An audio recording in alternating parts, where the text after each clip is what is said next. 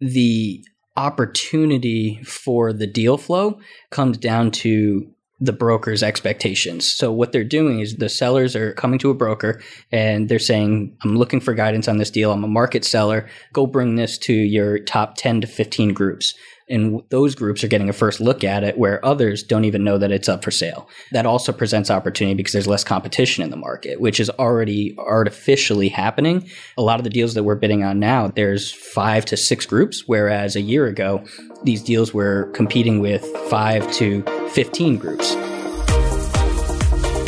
Hello, everyone. Welcome to the fourth season of Ready to Scale. I'm your host, Ellie Perlman. Real estate investing is not rocket science but it's not a fairy tale either.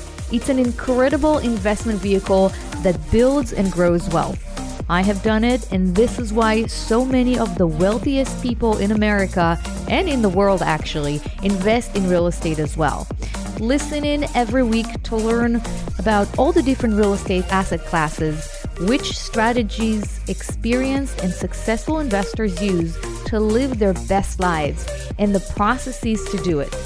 Don't reinvent the wheel. Just listen in every week to grow your knowledge along with me and to move your finances to a place where you can live an extraordinary life.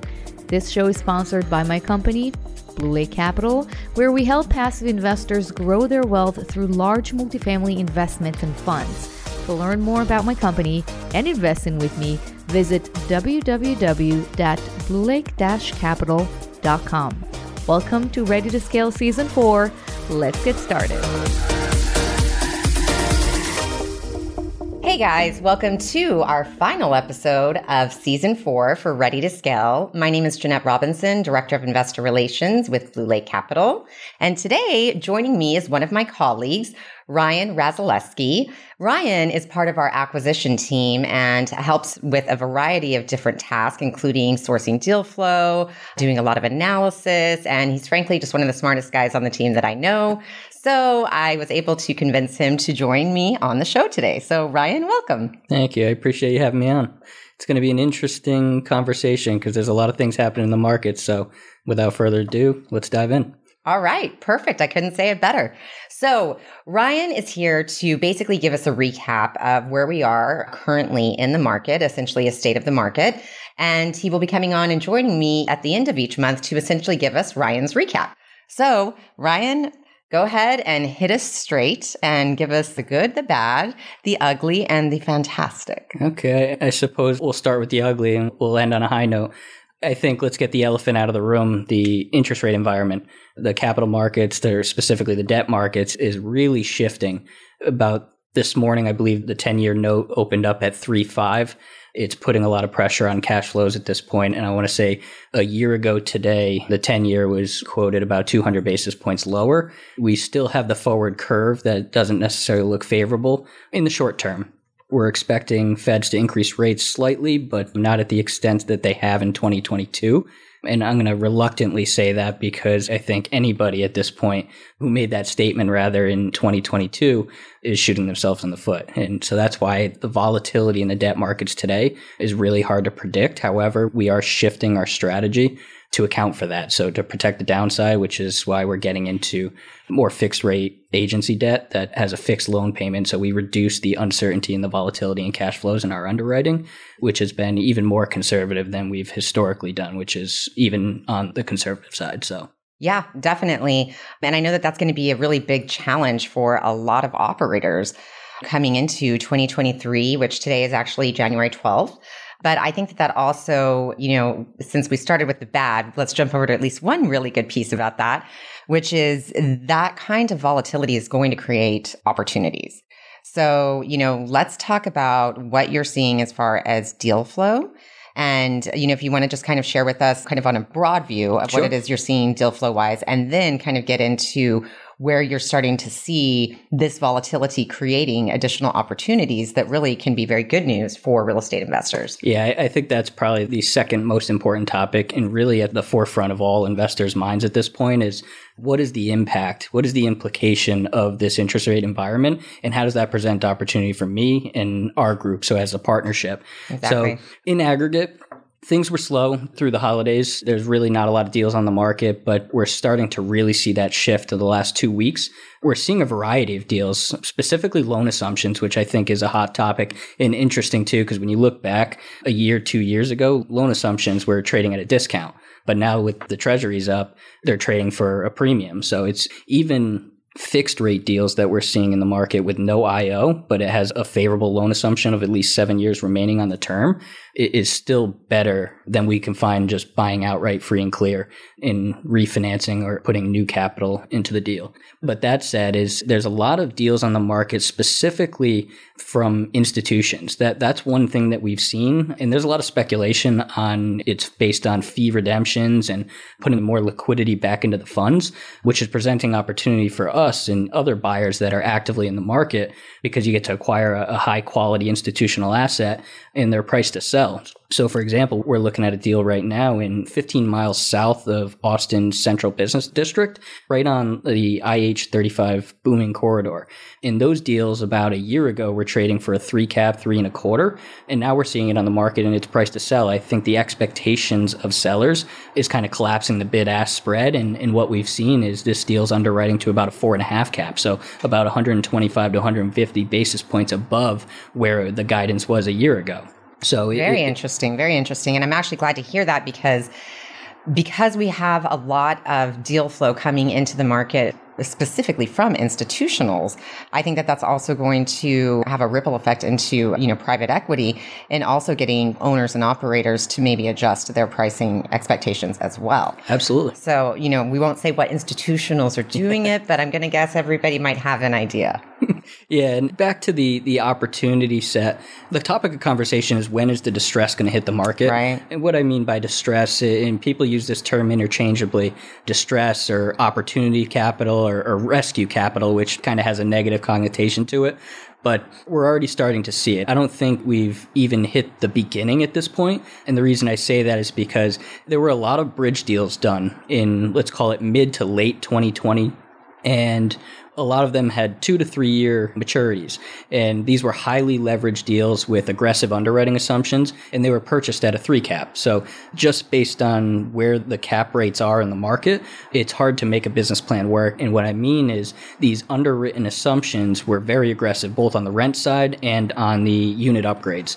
And what we're starting to see is that with the rising costs of material, the business plans are being executed, but a lot of groups are running out of capital. Mm-hmm. And what's happening is these loans are starting to come mature, and as well as the rate caps that they purchase, which are extremely expensive right now. So if you want to extend your loan, you're going to pay a premium and you're going to have to come up with the capital. So we've actually seen this firsthand, but we haven't necessarily seen the volume that we're anticipating to come in the back half of the year. So a, a lot of opportunity comes down to these groups that don't necessarily know what they're going to do going forward. So they're approaching us and, and other groups, I'm sure, to determine are they going to refinance, which is going to cost a lot of money up front mm-hmm. because they're going to come to the table again 80% leverage, didn't execute their business plan in the time frame they expected, interest rates shot up, reduced their cash flow, so their return projections are materially underperforming. So that's where yep. we are seeing opportunity, and we expect that to continue. Where whether it's JV partnerships, but I think this is going to present opportunity for us to come in and acquire high quality assets at a, a strong basis. Interesting, interesting. And I'm curious to know, I would assume that a lot of these deals are probably, and correct me if I'm wrong, but I'm guessing and assuming that they must be actually off market because I'm guessing that these groups do not want to call capital. They don't want to disappoint and fail their investors. And they are, you know, probably scrambling a little bit for some solutions. And therefore, I'm assuming that they're keeping these off market to be a little bit more discreet in finding those solutions. Is that a reasonable that's, assumption? That's incredibly accurate. Yeah. And what's really interesting, I'm glad you brought this up because relationships are going to be key in 2023. So I highly encourage you to grow your network. And the reason I say that is because even though deals that we're looking at today are not being marketed, and there's there's really twofold. There's a lot of reasons for that. Number one is, is price expectations mm-hmm. and the volatility in the, the, debt markets, as I mentioned, where OMs will go through a full marketing process. By the time they're ready to produce their material, the guidance has changed because the interest rates have fluctuated yeah. so much. So a lot of the deals that we're seeing, not only on the opportunity side, but just in general, any seller that wants to go to market, they're trying to move the deals very quietly. And a lot of them are coming from strong relationships that we've built over time. And what's even more interesting is the opportunity for the deal flow comes down to the broker's expectations. So what they're doing is the sellers are coming to a broker and they're saying, I'm looking for guidance on this deal. I'm a market seller. Go bring this to your top 10 to 15 groups. And those groups are getting a first look at it where others don't even know that it's up for sale. That also presents opportunity because there's less competition in the market, which is already artificially happening. A lot of the deals that we're bidding on now, there's five to six groups, whereas a year ago, these deals were competing with five to 15 groups. Yeah, then, I remember. It was absolutely ridiculous. Yeah. And the overbidding was insane to go along with it. Yeah. And, and what's another shift in the market is, is a year, year and a half ago, everything was trading above market. So for you to get your first seat at the table and not even get to best and final, you're submitting your at whisper price and the brokers are coming back to you and saying, well, you're getting blown out of the water. Mm-hmm. And then you have to readjust your pricing. And next thing you know, you're bidding five to 10% above market just to even get into the final round. So we're seeing the opposite of that now where that discount or that bid ask spread is about 10%, which is starting to shrink because sellers are finally now getting comfortable with the idea that we are no longer in a period where we can sell a three cap in a secondary or tertiary market in the Sun Belt. It's just not realistic because buyers' expectations and our return projections don't align with that. So they're starting to come down. We're starting to see that price change. But at the same time, the spread is still maintaining a reasonable amount just for the fact that now buyers are facing interest rate risk. Mm-hmm. So the price that we might have striked at, let's say six months ago, is not the same number that we're willing to transact at now. So that's why we're collapsing, but not at the extent that gets us to a mutual agreement. But we're getting there. Very interesting. Very interesting. Now let's talk about, you know, what matters most obviously to real estate investors, which is the returns. So at the end of the day, what happens to the money that is going out to all of the investors that are participating in these deals? Yeah, so I'm glad you mentioned that as well because the return projections and a lot of our underwriting assumptions haven't materially shifted from what we've kind of gave guidance on, you know, based on a core plus or a value add strategy. That hasn't necessarily shifted. Granted, the past two years, investors really benefited from incredible. It was a good run, which is still going to continue, just yeah. albeit at a slower pace than what we've seen, but still a great investment vehicle compared to alternative investments. But the return structure really hasn't changed. I mean, you may not see 30% exits because of the cap rate compressions. However, you still are going to see steady cash flow and long term appreciation because the fundamentals of the industry are still strong. I read a fact, I think a research report came out by RealPage about three months ago that stated household incomes are keeping up at pace with rent growth because there was a lot of conversation around affordability as rents continued to accelerate exponential rates over the last two years. However, from first quarter of 2020 to the second quarter of 2022, rent growth has been approximately 21.7% based on their transaction data on new leases being signed, mm-hmm. but household incomes are up 21.4%. So the affordability, that's right. So it, it, it's keeping up with the inflated rent growth, which is softening. There's no question about that specifically because of the supply wave that's coming in the Sun Belt, which is temporary. But the long term through 2030, we are still supply constrained.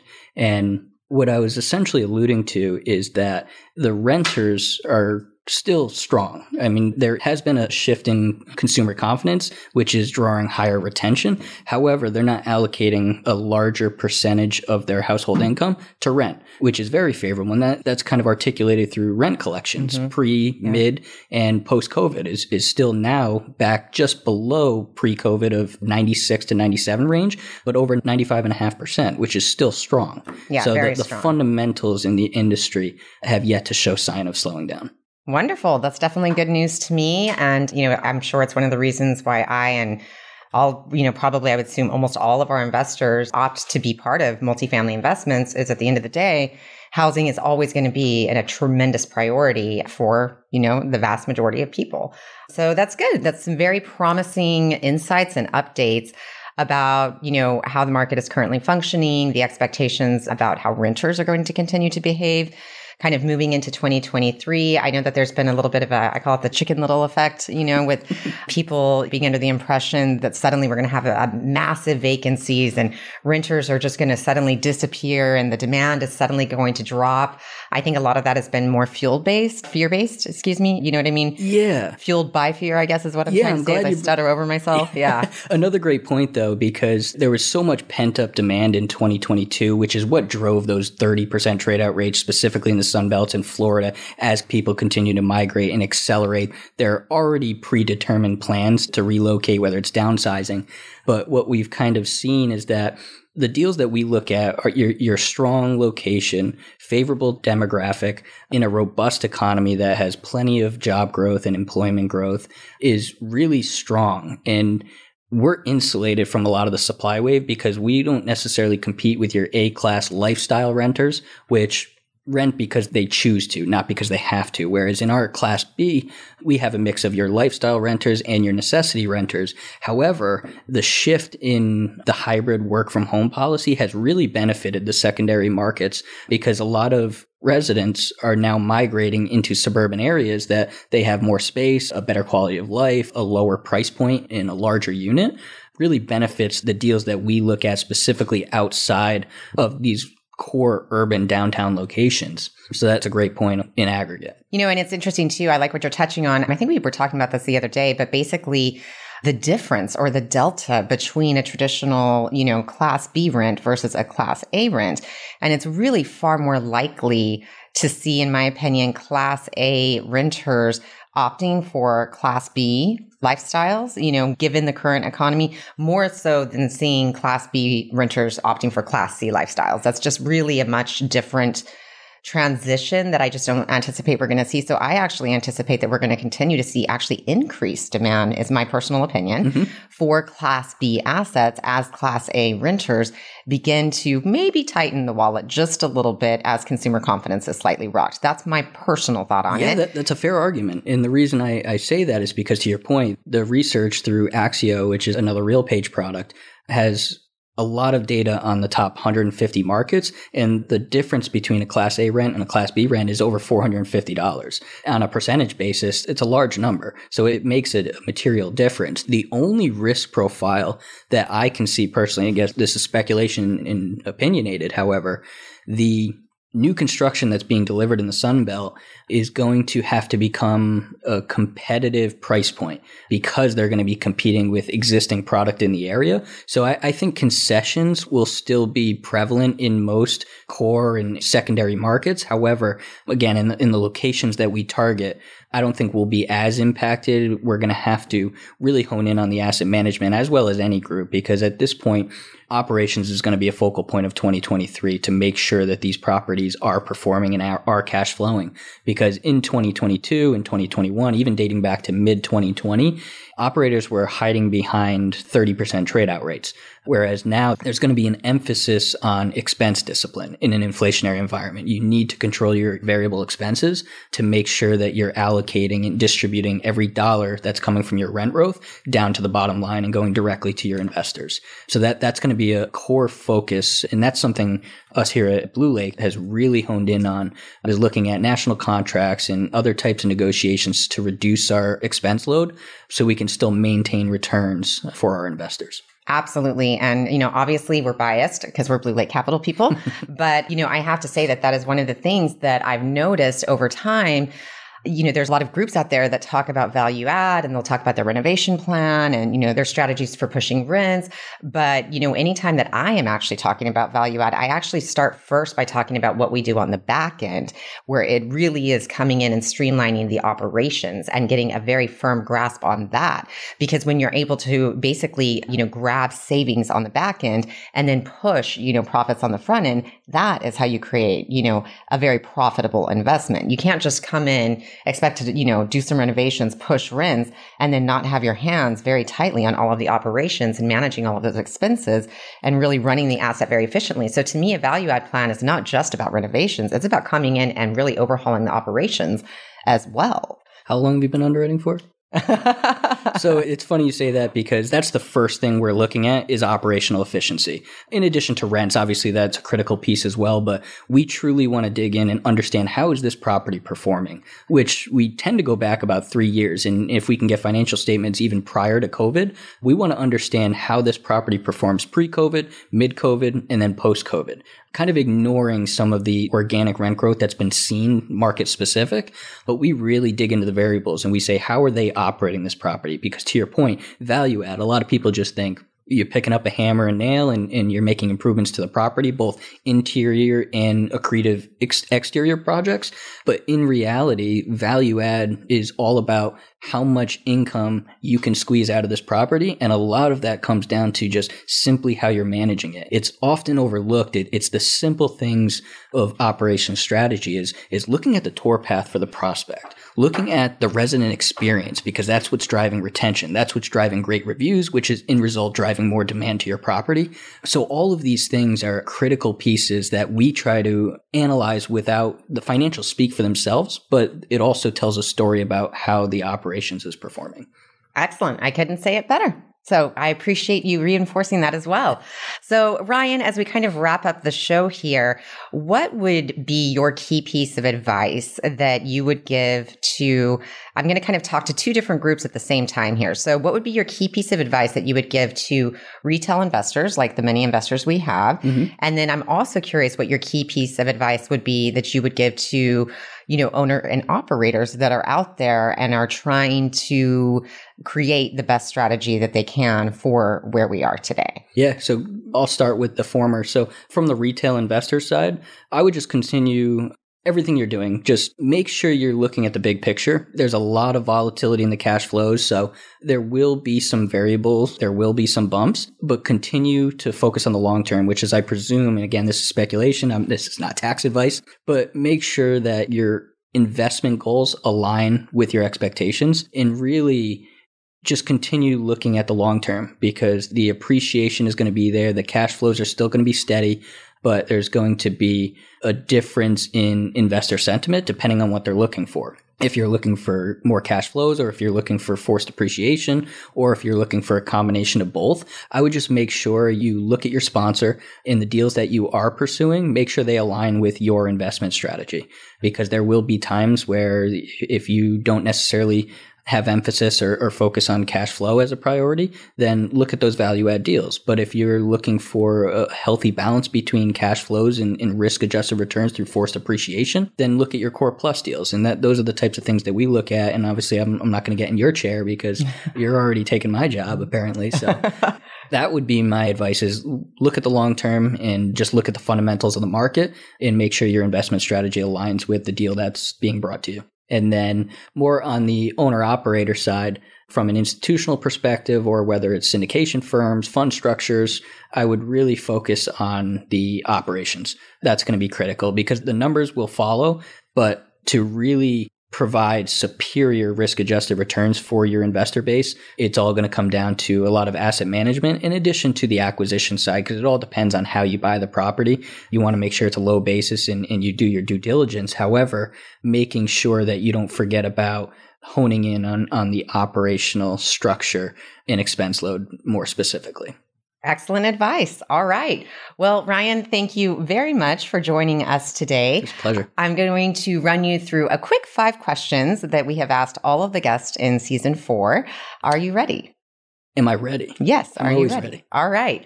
So, in addition to all of the fun stuff that we just talked about, what do you do for fun? What is an actual hobby that you have? What do I do for fun? Wow, you're throwing me a curveball here. So, I, I'm probably the last person you want to sit with on a, a, Friday night at a bar having a beer because all I'm doing is talking numbers. I, I'm a nerd true and through.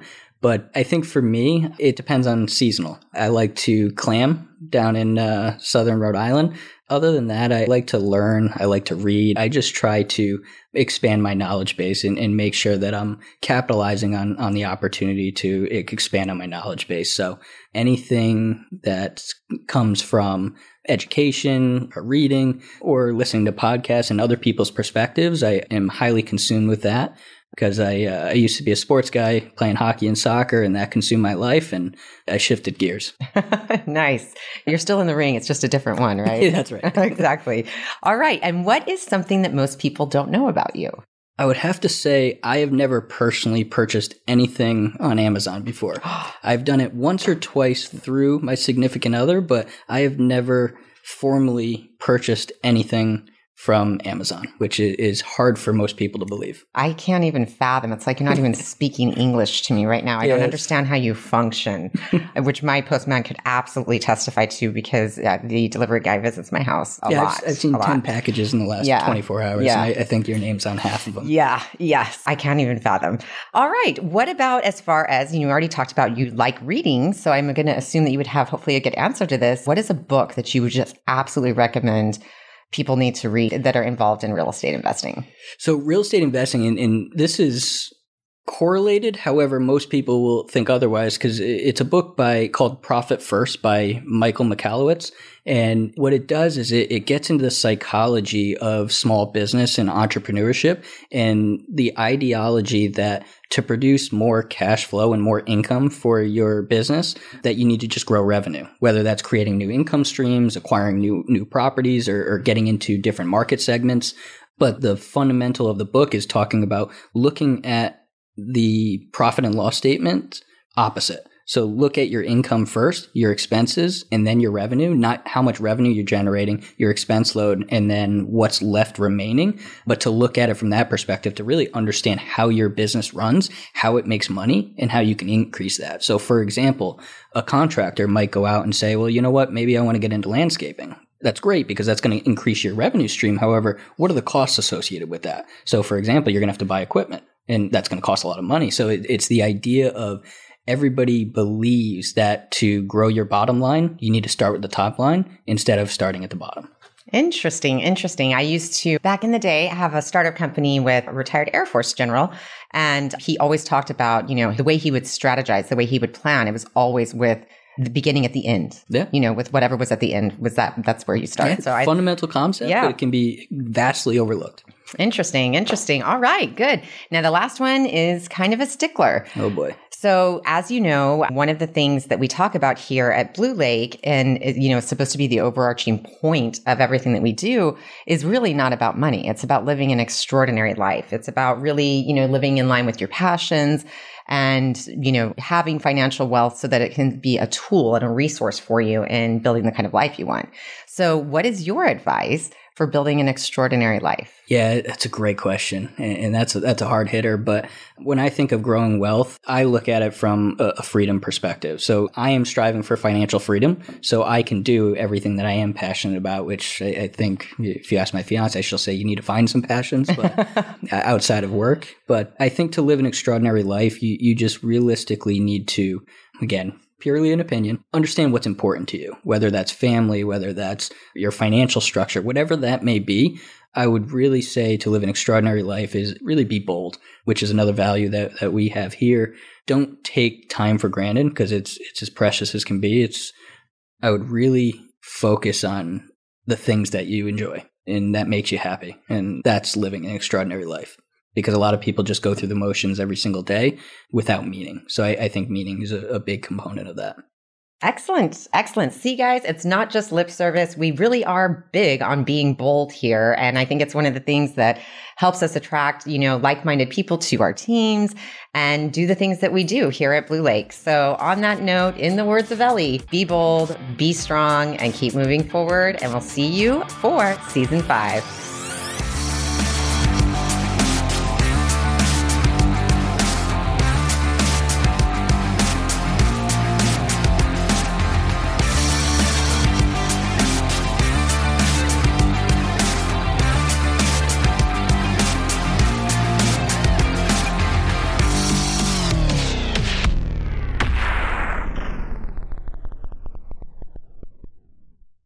This podcast is a part of the C Suite Radio Network. For more top business podcasts, visit c-suiteradio.com.